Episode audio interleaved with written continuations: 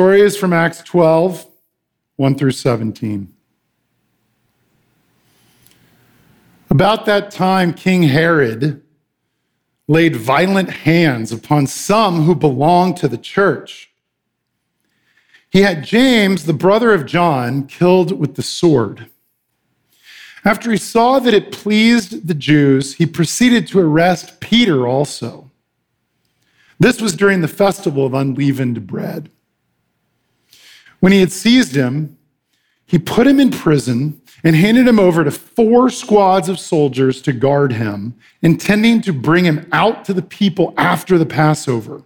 While Peter was kept in prison, the church prayed fervently to God for him. The very night before Herod was going to bring him out, Peter, bound with two chains, was sleeping between two soldiers, while guards in front of the door were keeping watch over the prison. Suddenly, an angel of the Lord appeared, and a light shone into the cell. He tapped Peter on the side and woke him, saying, Get up quickly. And the chains fell off his wrists. The angel said to him, Fasten your belt and put on your sandals. He did so.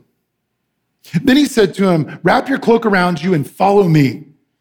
Peter went out and followed him. He did not realize that what was happening with the angel's help was real. He thought he was seeing a vision.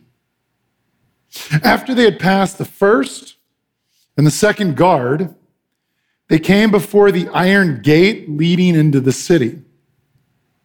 It opened for them of its own accord, and they went outside and walked along a lane when suddenly the angel left him.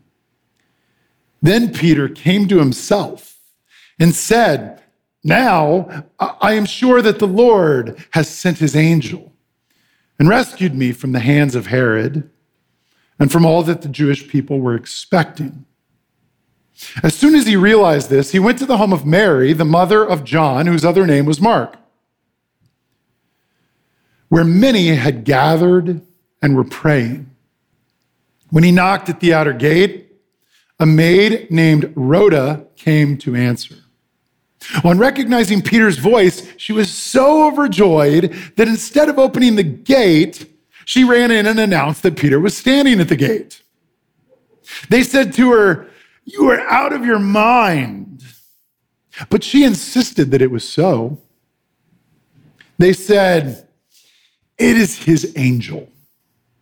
Meanwhile, Peter continued knocking. And when they opened the gate, they saw him and were amazed. He motioned to them with his hand to be silent and described for them how the Lord had brought him out of the prison. And he added, Tell this to James and to the believers. Then he left and went to another place. Let us pray for the sermon today. Almighty Father, thank you and praise you for everyone here this day and for the fact that you want to speak to each of us. I pray humbly that you would use me to do that, that you would give me words that we need to hear that are your words for our life. We pray that in faith and hope together. In the name of Jesus our Lord. Amen. So let's make sure first we understand who the people are that are involved here. This James, who is killed is a different James than Jesus' brother. This is James Zebedee, brother of John Zebedee. Okay, so that's this James. The Herod here is a different Herod than you read about in the Gospels. This is a later Herod. Family tree of Herods are weird. Like everyone's name is Herod, except for the women. Their name is Herodias. This is one of the like 37 Herods. This Peter is the same Peter who has already once in chapter 5 been released from prison by an angel. So this is time number two for him for that to happen. These that are referred to as some who belong to the church that Herod laid hands on violently, we don't know who they are, but I'm going to talk about them. This John Mark is, according to the Bible, this is probably the Mark, Colossians says, is a cousin of Barnabas. Okay? Outside of the Bible, tradition says this John Mark, probably the author of the Gospel of Mark, and according to some church traditions, with his mom, he owned the house where the Last Supper occurred and Pentecost occurred. Maybe, maybe. This Rhoda, who is called a maid here in the NRSV, it's an interesting word to translate. Other translations say servant girl. My favorite is the King James, so we're going to use that. This Rhoda is a damsel. Rhoda's a damsel. She shows up nowhere else other than in this wonderful, wonderful appearance. Okay, so we're going to focus today on three of the people, sort of, because one of them's not really a person Peter, James, and some who belong to the church. Okay, let's start with Peter. Peter is freed here by an angel, and that reminds us what Jesus tells us that for God, all things are possible. And Peter being freed reminds us that freeing people is a fundamental part of our God's heart. That's what Peter reminds us in this story. Reminds you something I said when we talked about the Damascus Road. I said, I, I, told three stories. I said, this is about Saul's turning into Paul's. Can you imagine how many stories there are like this that we'll never know about? But there's a lot of stories we'll never know about that are like what happened to Peter God freeing people, literally from prisons or I guess more metaphorically, I'd still say literally, from addictions, from relationships, from situations, God freeing people. It's no mistake that the Exodus is like one of the most used images in all of Scripture. God is the God of the Exodus. We're reminded of that here. But then there's James and James is not freed or liberated, James is killed.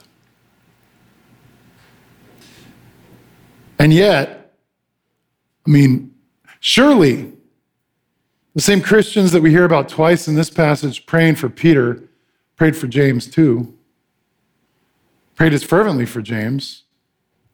It says James was killed with the sword, which is probably a shorthand way of saying it was an official execution mean, we know Herod was involved.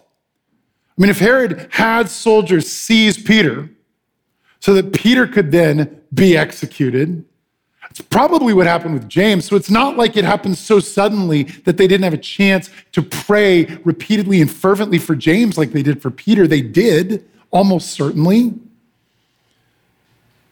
So James dies. Did he did James have less faith? Than Peter did? Or was James's preaching more offensive to Herod than Peter's? Did the church have less faith when it prayed for James than when it prayed for Peter? Is that how you explain it? I'm going to say no to those things, especially the last one. Did they have less faith when they prayed for James? You notice something remarkable about this story? How small, almost non existent their faith is? Right? Why are they shocked? Utterly shocked. They don't believe, Rhoda, that the thing that they've been praying for has come true. They don't believe it. it's not a lot of faith.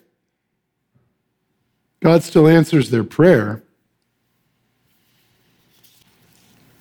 Let's talk about some who belong to the church. Luke tells us almost in passing. You can, you can gloss over it. Herod laid hands on violently, arrested them, and laid hands on violently. We don't know. I mean, probably, you know, they were they were going to be killed too, maybe. Luke doesn't tell us what happens to these folks. We don't know. So, what should we say about this? Peter, James, these other folks? Well, I've got to be honest with you, I struggle with this. And here's, here's a reason that I struggle with this chapter, with all of Acts, with preaching Acts. Because there is a point of view.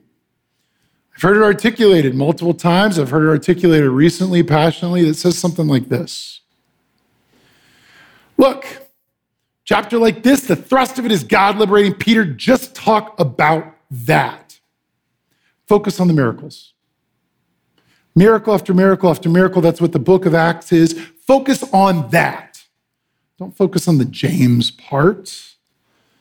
You got to talk about the miracles because if you don't just focus on the miracles, you're revealing your own lack of faith. And worse, you're maybe encouraging such faithlessness among your congregants. We need to pray big, believe big, be bold, and focus on the repeated string of miracles in the book.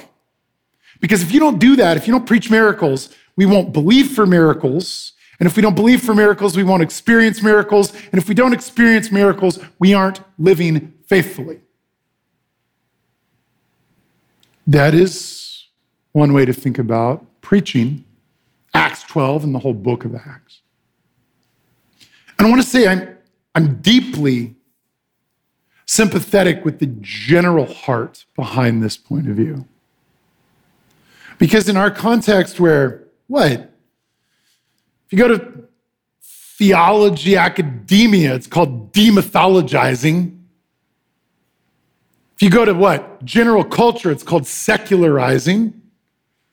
It is true that people don't believe in miracles on the whole anymore. And that staking our flag in the fact that we worship a God who actually does still raise the dead to life and everything else associated with that gives healing to the sick, that's important, even critical.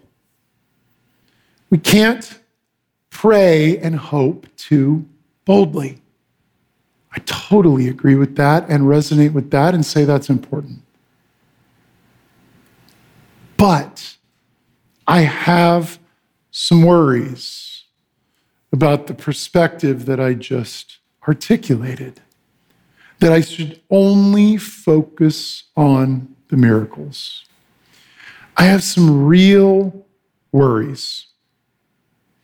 Here's the first I think that that can lead to an overly simplistic reading of Acts that's not faithful to the book. It is no mistake or accident. This is inspired scripture that Luke told us about James, didn't just tell us about Peter. And even though he does it quickly and in passing and doesn't tell us what happens to them, he also tells us about those others who were taken and arrested. In fact, if you think about it, we don't know what happened to those others think about it, I think it's highly likely that there's more unanswered prayers in Acts 12 than there are answered prayers. There's more non miraculous outcomes, it would seem, than Peter like supernatural miraculous liberation. It seems. It's just the nature of the story Luke tells. And I want to deal with that. Other thing I worry about, I'll tell you why I'm smiling in a minute. The other thing I worry about is I don't want us to define miracle too narrowly. I don't want us to define the activity of the Holy Spirit too narrowly.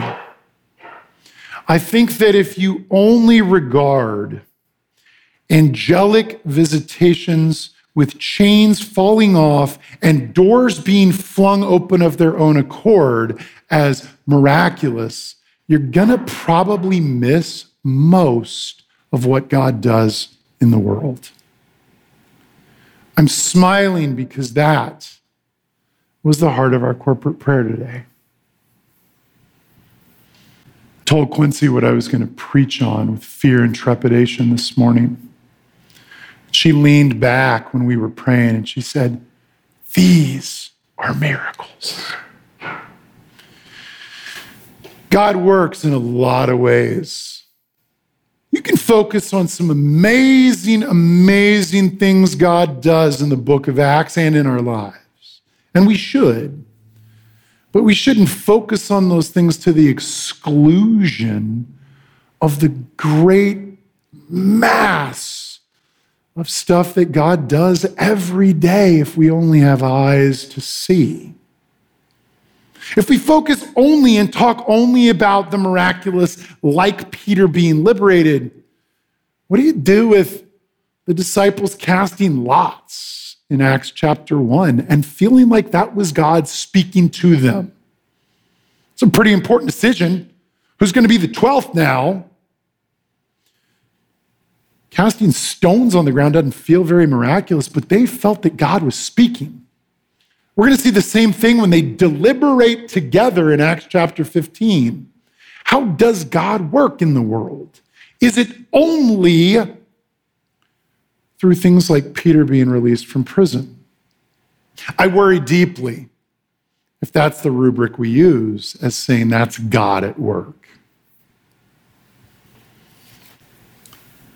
I worry that if we focus only on praising God for things like chains falling off here, literally, I worry that if we focus only on that, that will lead people into despair. Andrea prayed for our Bible study at Vero. It was amazing this week, like it often is. There was a woman who, one thing I love about this Bible study is people feel free. I'm in the middle of like reading something or an impassioned diatribe, and they'll just cut me off and ask some random question. Love that. I was in the middle of something great this week, and woman goes, What do I do when I pray all the time and God doesn't answer and I'm tired, of keep praying? Okay, well, let's talk about that. So that was what was asked. And I worry about the sort of Christianity that says, What? Just keep praying harder, and God will necessarily do that miracle. The outcome will be Peter and not James. And if it's not, you don't have enough faith. I think that leads to despair, and I think that's a distortion of what it means to follow this God. Acts 12 reminds us that our prayers are not always answered in the way that we want them to be and think that they need to be to be considered answered. James reminds us that. People that were arrested remind us that. What I'm reminded of when we read Acts and we read this string of miracles is history is made up of so many through lines right? John tells us this. The Gospels are just a handful of through lines out of millions or billions that could have been told. He says, look, if everything that Jesus did and said were written down, I don't think all the books in all the world could contain what he did. That is an important reminder. And I want to say something controversial, but it's not controversial. For everything that happens to Peter, there are more things that don't look like that.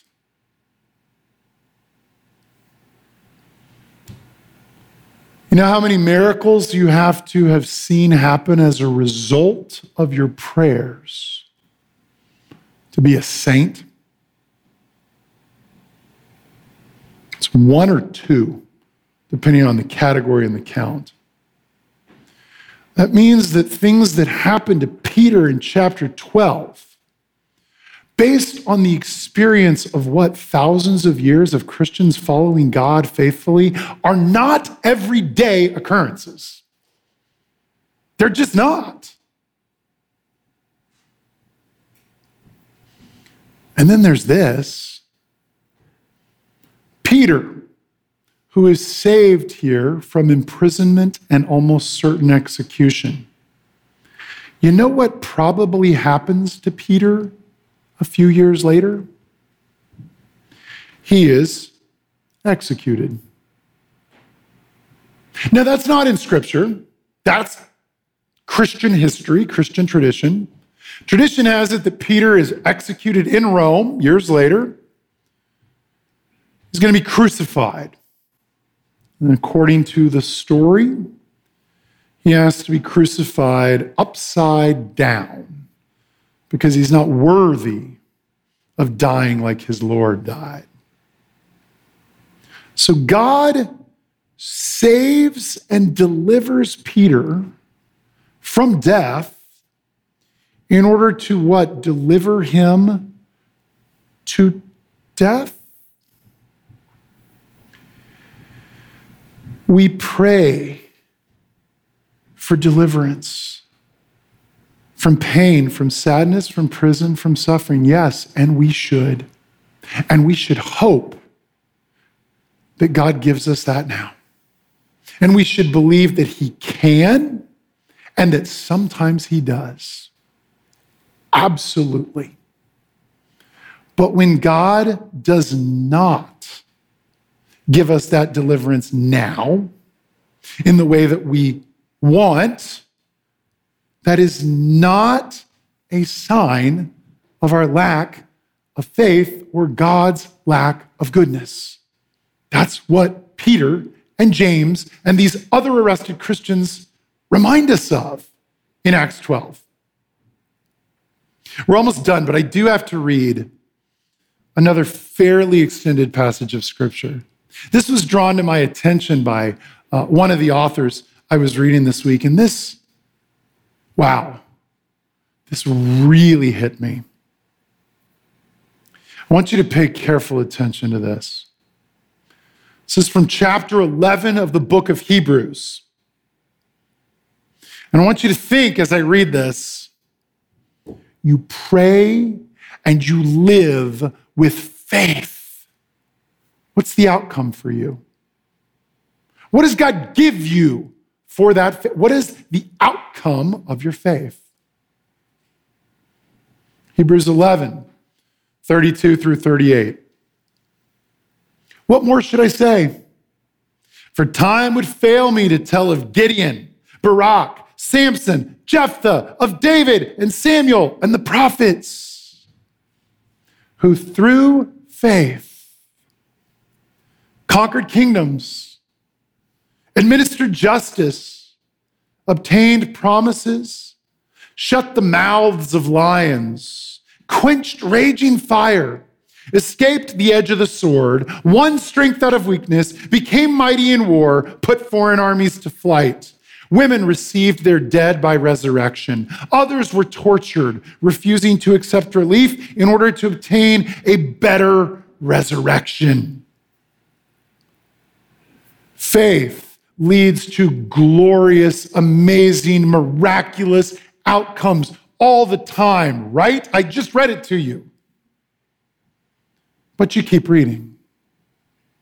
It can lead to that, and oftentimes does. Please don't mishear me. We should pray and we should hope that we are Peter and not James. We should. But we keep reading. Others suffered mocking and flogging, and even chains and imprisonment. They were stoned to death. They were sawn in two. They were killed by the sword. They went about in skins of sheep and goats, destitute, persecuted, tormented, of whom the world was not worthy. They wandered in deserts and mountains and in caves and holes in the ground. Where does faith lead? What outcomes does it yield? How does God reward faith, if you want to use that term in this life? We don't know. it's not up to us. Here's the other thing about Peter. I think this is revealing.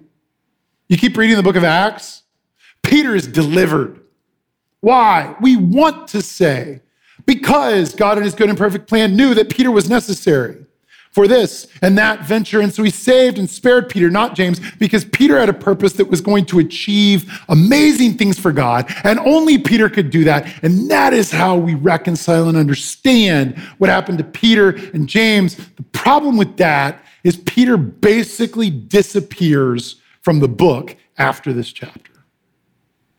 So Luke doesn't let us think that way. Now, you may feel unsettled I feel unsettled.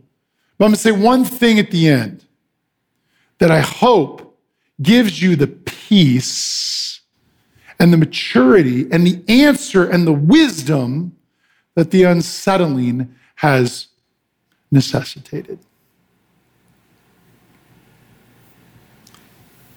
Here is my job description in one verse. It is He whom we proclaim Jesus. It is Jesus whom we proclaim, warning everyone and teaching everyone in all wisdom, so that we may present everyone mature in Christ. That is my job description. To try to work in such a way and teach in such a way with wisdom to present you mature in Christ. And here's the maturity, the wisdom that I, I, I think Acts 12 pressures us to appreciate, to understand, to have peace with, to embrace, to be thankful for. And that is this. I've mentioned before that faith is an interesting word when you get at it in the New Testament. Greek pistis means faith, means faithfulness means trust, means a series of sort of kind of semantically related phenomena. Here's what we've got to learn today. When we think of Peter and James and Hebrews, I think mature faith is this it's not faith in outcomes, it's trust in God. God, here's what I want. Here's what I desire. Here's my heart. Here's the deliverance I want and need. I present it to you. And I trust you to hear this prayer, to answer it according to your will, for it to affect your heart, for it to matter that I'm praying it. And if it be your will that you take the cup from me. But if not, my faith is that I trust you. That's faith. Amen.